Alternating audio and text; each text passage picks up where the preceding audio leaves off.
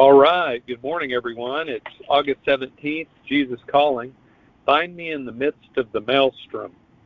Sometimes events whirl around you so quickly that they become a blur. Whisper my name in recognition that I am still with you. Without skipping a beat in the activities that occupy you, you find strength and peace through praying my name. Later, when the happenings have run their course, you can talk with me more fully. Accept each day just as it comes to you. Do not waste your time and energy wishing for a different set of circumstances. Instead, trust me enough to yield to my design and purposes. Remember that nothing can separate you from my loving presence. You are mine. Philippians 2 is our first verse, verse uh, 9 through 11. Therefore, God has highly exalted him and bestowed on him the name that is above every name, so that at the name of Jesus every knee should bow, in heaven and on earth and under the earth, and every tongue confess that Jesus Christ is Lord, to the glory of God the Father.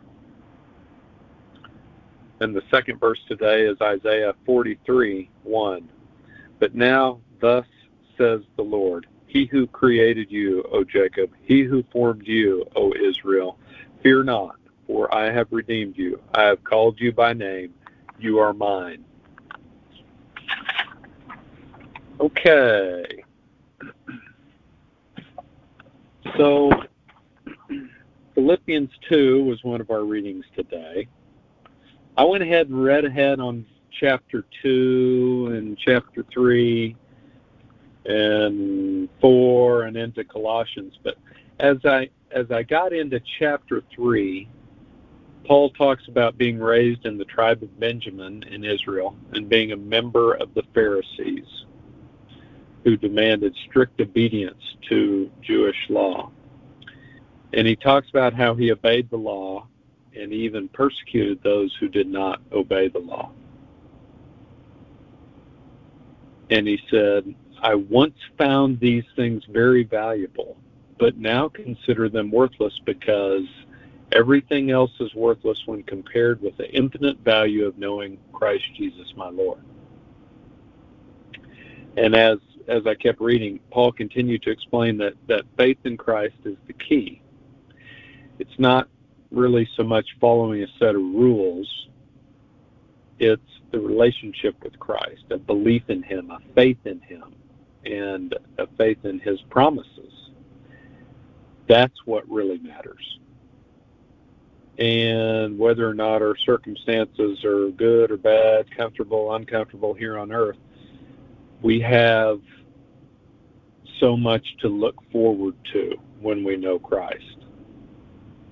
So I kept reading. I kept going through Philippians, and then I just kept going into Colossians. And in Colossians 2, Paul says to the members of the church, I want you to be knit together with strong ties of love. And he talks about God's mysterious plan in Christ. Specifically, he says, In him lie hidden all the treasures of wisdom and knowledge. And that particular statement struck me the treasures of all wisdom and knowledge. You know, a, a lot of stuff does lie hidden to us. They're they're a bit mysterious to us. We don't we don't know the reasons why certain things happen. We don't know why certain people do what they do. We we don't know why the people in our own families do what they do. But for anyone who's who's married and has kids, you know what I'm talking about my son just turned 15 yesterday, and my wife and I were talking about, oh, just being 15 and the stuff you know and you don't know. And he's starting high school, so that's that's a big that's a big deal. So all these things come at you when you're a kid and you start learning how to deal with them. Our big topic in our adult Sunday school class for the next few weeks is uh, sex, the subject of sex, and it's you know it's it's one of it's one of the major challenges you start thinking about as a teenager. And then it you know in various ways as you go through being single and then get married it's it's can also still be challenging. And it's um we're going over in sunday school class we're going over a book called the great sex rescue and it was written based on a bunch of research that was done you know interviewing surveying 20,000 people. But the the main goal was was to you know identify what evangelical churches and evangelical authors have been teaching. And some commentary on on you know whether whether that's right whether that's what we ought to be teaching and it has the book has some pretty important conclusions we're going to be going through and learning about over the next few Sundays in our Sunday school class. But but I, I mention that here um, because some of that stuff is a mystery. You know, I'm almost 50, and it's, some of it's kind of a mystery to me still, and it's definitely a mystery to teenagers as they start thinking about it. So my wife and I are curious to learn what the research says because we want to be able to unlock that mystery a little bit and better understand the subject of sex and understand maybe a little better what our spouse might be thinking that you know since we're the opposite sex we're maybe we don't think that way but also, we're curious because we want to be able to give our kids who are 17, 15, and 12 some good advice as they're starting to think about this stuff. We want to be able to give them good advice and not bad advice and coach them a little bit as they're trying to figure some of this stuff out.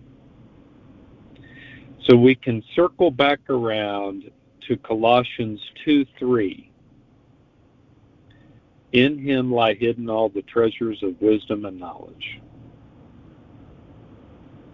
The fact is, there's a lot of stuff we don't know. But we can rest in the promise that as we come to know Christ more closely, He will begin to unlock some of those things for us. The big mysteries in life, the daily relational mysteries in life. And during that process, nothing can ever separate us from His loving presence. We are His, and we always will be. I'll go ahead and go into our prayer today and uh, join with me in prayer. Lord, thank you so much for this opportunity to study your word, read a little bit through Philippians hear some verses and, and then on into Colossians and see what it, what Paul had to say about his experience in life. Lord, guide us and direct us as we um, unlock some of those things that that are we don't know about that we're trying to learn about. We want to be wise about. We want to have good knowledge about. Give us that wisdom that we seek as we try to follow you and become closer to you. It's in Jesus' name we pray. Amen. Have a great day.